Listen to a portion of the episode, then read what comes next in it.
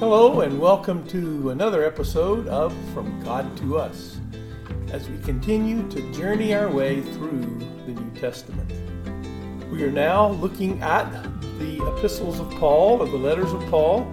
Last week we looked at the book of Romans, and we will be looking at each of the books of Paul uh, as they occur in the New Testament. If you remember from our introduction and from last week, the books are not do not occur in chronological order of their writing, but we will follow the order given in the New Testament, giving you the background and overview of each of these books, and then we will also have episodes that we get into the text itself. So if you'd like to turn to 1 Corinthians, we will begin the overview of this letter of Paul. When we come to the book of 1 Corinthians, uh, we note that it's quite a bit different from the book of Romans. Romans was a very much doctrinal type of book, though he addressed some practical things and addressed some individuals. 1 Corinthians takes on a whole different flavor because Paul is writing specifically to address some issues. But before we get into some of the other details of the overview, let's look at the overall theme of the book. And it may be stated this way Paul wrote this letter to the church at Corinth to offer godly instruction in relation to a number of sinful problems within the church. These included divisiveness, immorality, lawsuits, selfishness, abuses in worship, spiritual gifts, and denial of the resurrection. So again, we see Paul wrote this letter to address issues and problems and questions in the church. Though there are doctrinal things there, the primary purpose wasn't a doctrinal thesis, kind of like Romans was. It's addressing real issues in the church. It's very interesting. When I was in seminary, one of my professors said that people are always saying, Well, we want to be a New Testament church kind of implying that the churches today aren't New Testament churches, and so we want to go back to the first century and be a New Testament church. And he would always respond by saying, Yeah, that's right. Let's be like Corinth. Corinth was filled with all kind of problems. It was a New Testament church. Uh, the point he was making is that the New Testament churches had their issues just like our churches today because they're filled with sinful people. So I just thought that was an interesting thing when we think about churches of the New Testament. Sometimes we think they were perfect without problems, but all you got to do is read the letters of Paul, read the letters to the seven churches at in Revelation, and you find that these churches were filled with all kinds of issues.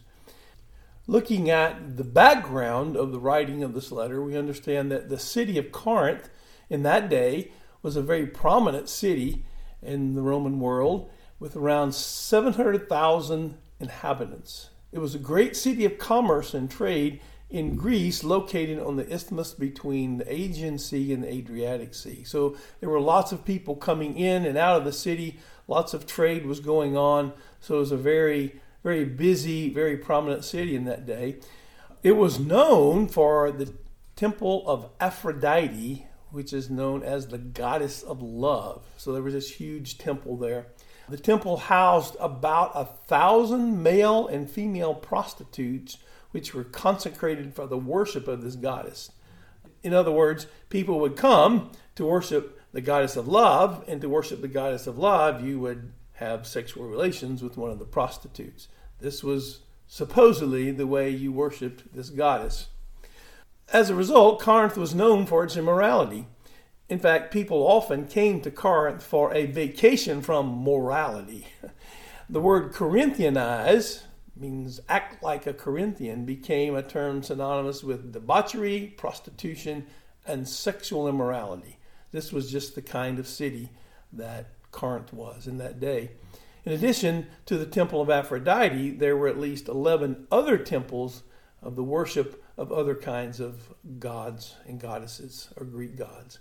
So you see that it was a very immoral city. It was influenced by a lot of other types of religious thought. And in the midst of all this, Paul establishes a church there on his second missionary journey. We find this recorded in Acts 18 1 through 8. He stayed there about a year and a half, and where he wrote First and Second Thessalonians.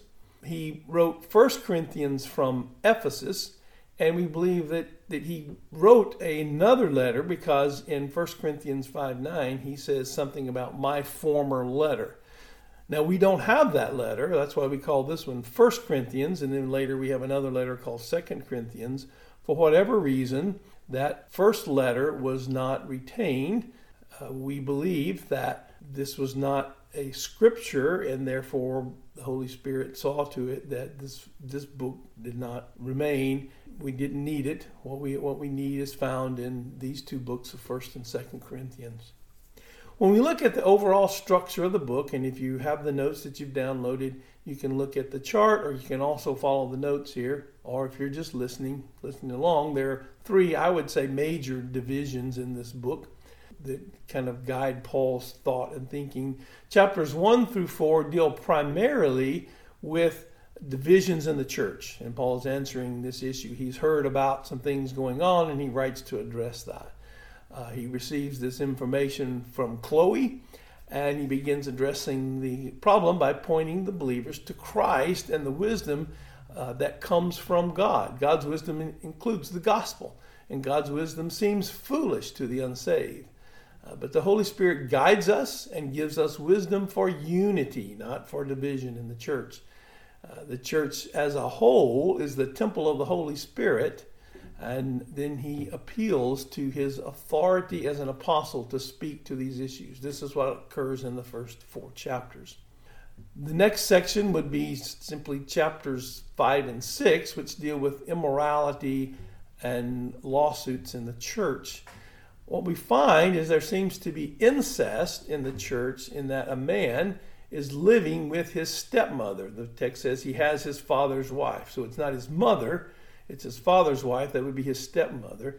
And the church is actually boasting about it, seems to be boasting about their openness to such immorality. In such an immoral city, and probably receiving all types of criticism for their belief, now they accept this man, maybe showing, declaring they're showing him grace for the situation he's in, and he's part of the church. But Paul instructs him to put the immoral man out of the church and we'll deal with that a little bit more when we get to it. But he addresses that and explains why in that section. He also addresses the issue of inappropriate lawsuits. Then finally, he comes back again to the subject of sexual immorality. So, these things uh, are what we find in those chapters, and Paul is dealing with these problems that are going on within the church. And he ends that section by speaking that our individual bodies are the temple of the Holy Spirit, and we should keep them from immorality. So Paul refers to the church as a whole as the temple of the Holy Spirit. He refers to our bodies as individuals as the temple of the Holy Spirit. Then in 7 through 16, he's addressing problems in the church, most of them probably coming from uh, the letter that they sent to him asking him to address these issues. And uh, he first uh, begins by addressing the issue of marriage, that marriage is sacred between a man and a woman. Sexuality is good within the bonds of marriage between a man and a woman. Each man and each woman must honor their commitment to each other and not pursue divorce. Uh, he addresses the issue of whether one can eat food sacrificed to idols. Uh, this was not a problem for us today. We don't, uh, no one sees that happening, so it, we can't relate to it very well, but it was something that the church there related to because there was food that was sacrificed to idols, and then that food was taken and sold in the open market. And the question was, well, if it was sacrificed to idols, can we purchase it and eat it? Some said no, some said yes, and Paul addresses that issue. Addresses the practice of worship regarding men and women he addresses certain uh, abuses, the celebration of the Lord's Supper, and he gives them some instructions regarding celebration. He finally turns to the subject of spiritual gifts in chapter 12. It seems there was confusion about the subject, so Paul clearly lays out the nature and the purpose of the gifts in chapter 12. he teaches the proper motivation for spiritual gifts is love in chapter 13. That's why that, that chapter is there, and we'll talk more about that later. Finally, he addresses the abuse of tongues by comparing and contrasting it with prophecy. Prophecy is a greater gift because it edifies the church, but tongues does not edify the church unless it is interpreted so people can know what is being said. And that's very clear. And that's just a big picture overview. That, uh, that section we'll deal in more detail with those things when we get there. Paul confirms the gospel of Jesus Christ and presents the resurrection as the believer's hope for complete forgiveness of sins and for their hope of a resurrection to eternal life. This was an important issue. There were people that were, even that day, were challenging the truth of the resurrection of Jesus Christ, just as it is today. There are many people that say Jesus never rose from the dead. And so in that day, there were questions. Did he really rise from the dead? How important is that?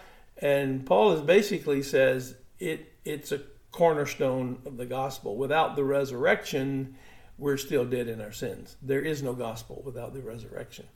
And that's a very important section, confirming not only that the resurrection is true, but also confirming the importance of what happens to us when Christ appears, when we are resurrected, that we put on a new immortal body at that time. And so Paul is encouraging the believers with that finally, he addresses uh, the collection of the church and offers some greetings to some particular believers at Corinth.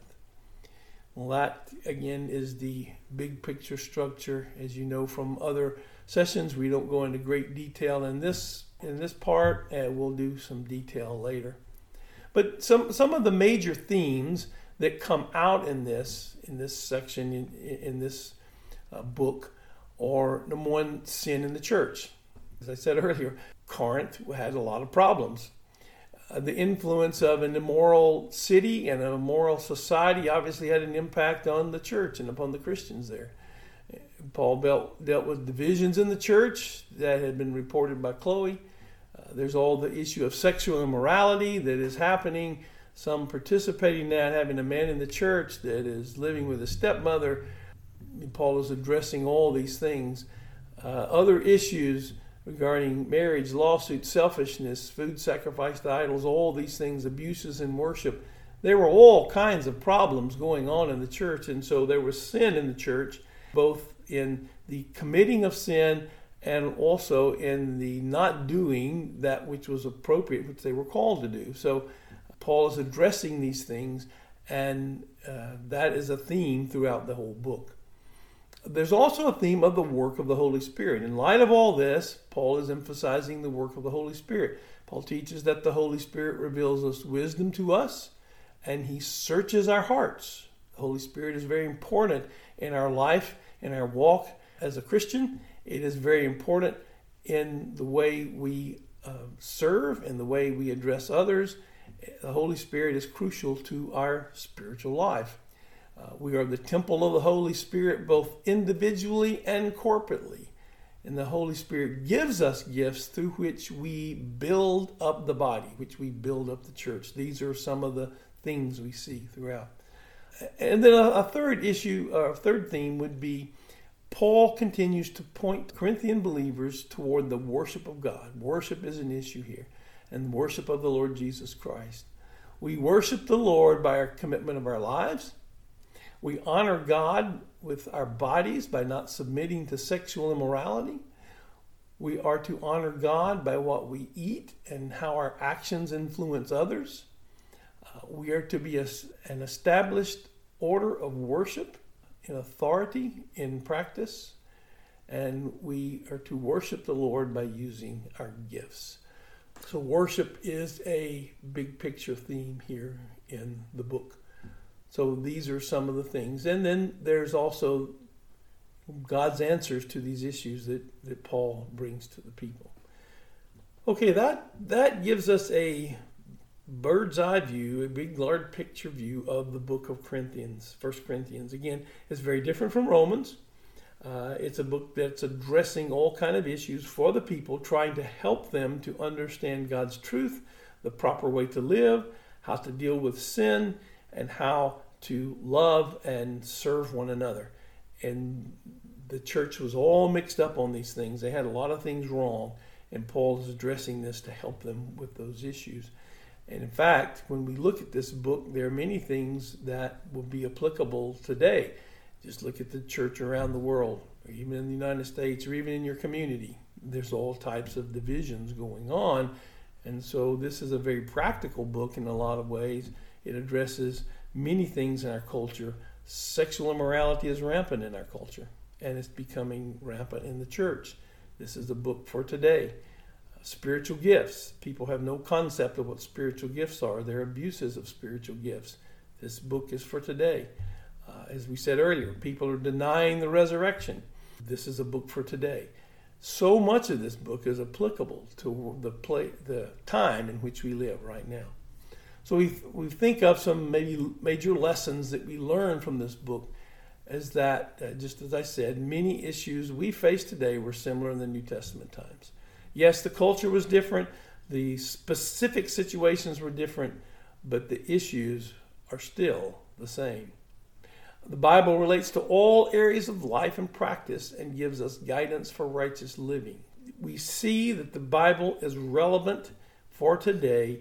Yes, it's an ancient book that was written in a different time, but as I said, the issues and the sin problems are still the same, and the Bible addresses those issues for us. Number three, God expects his children to abide by his guidance for sexual purity.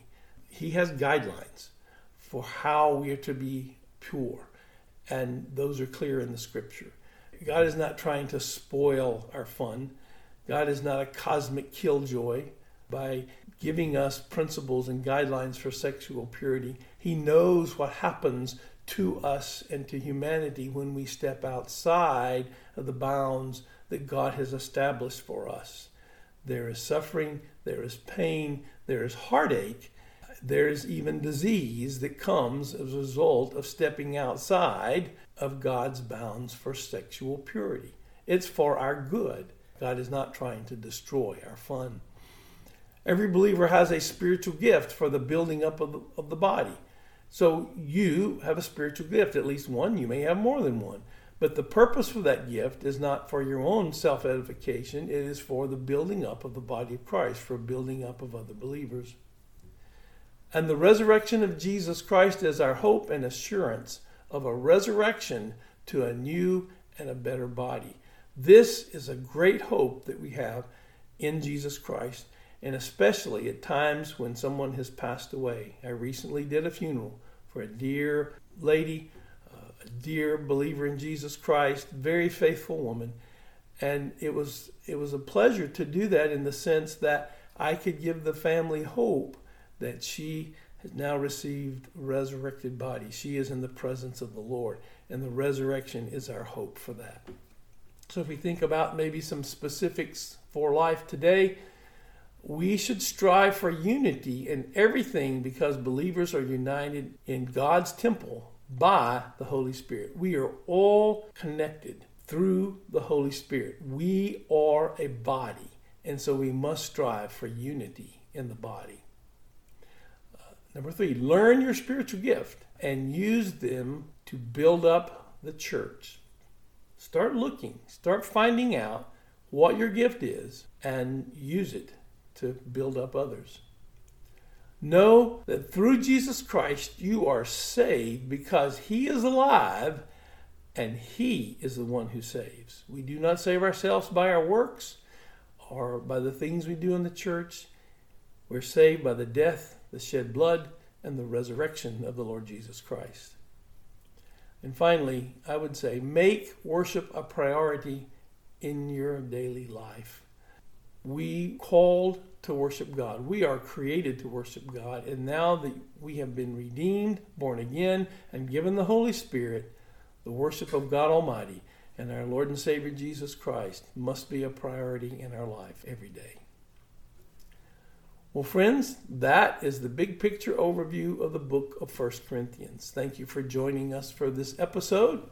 And the next probably two episodes, we will be looking at some specific things, specific verses and passages from the book of First Corinthians. Again, it's not going to be an in depth study, but it will be a uh, more detailed overview than what we've given you here.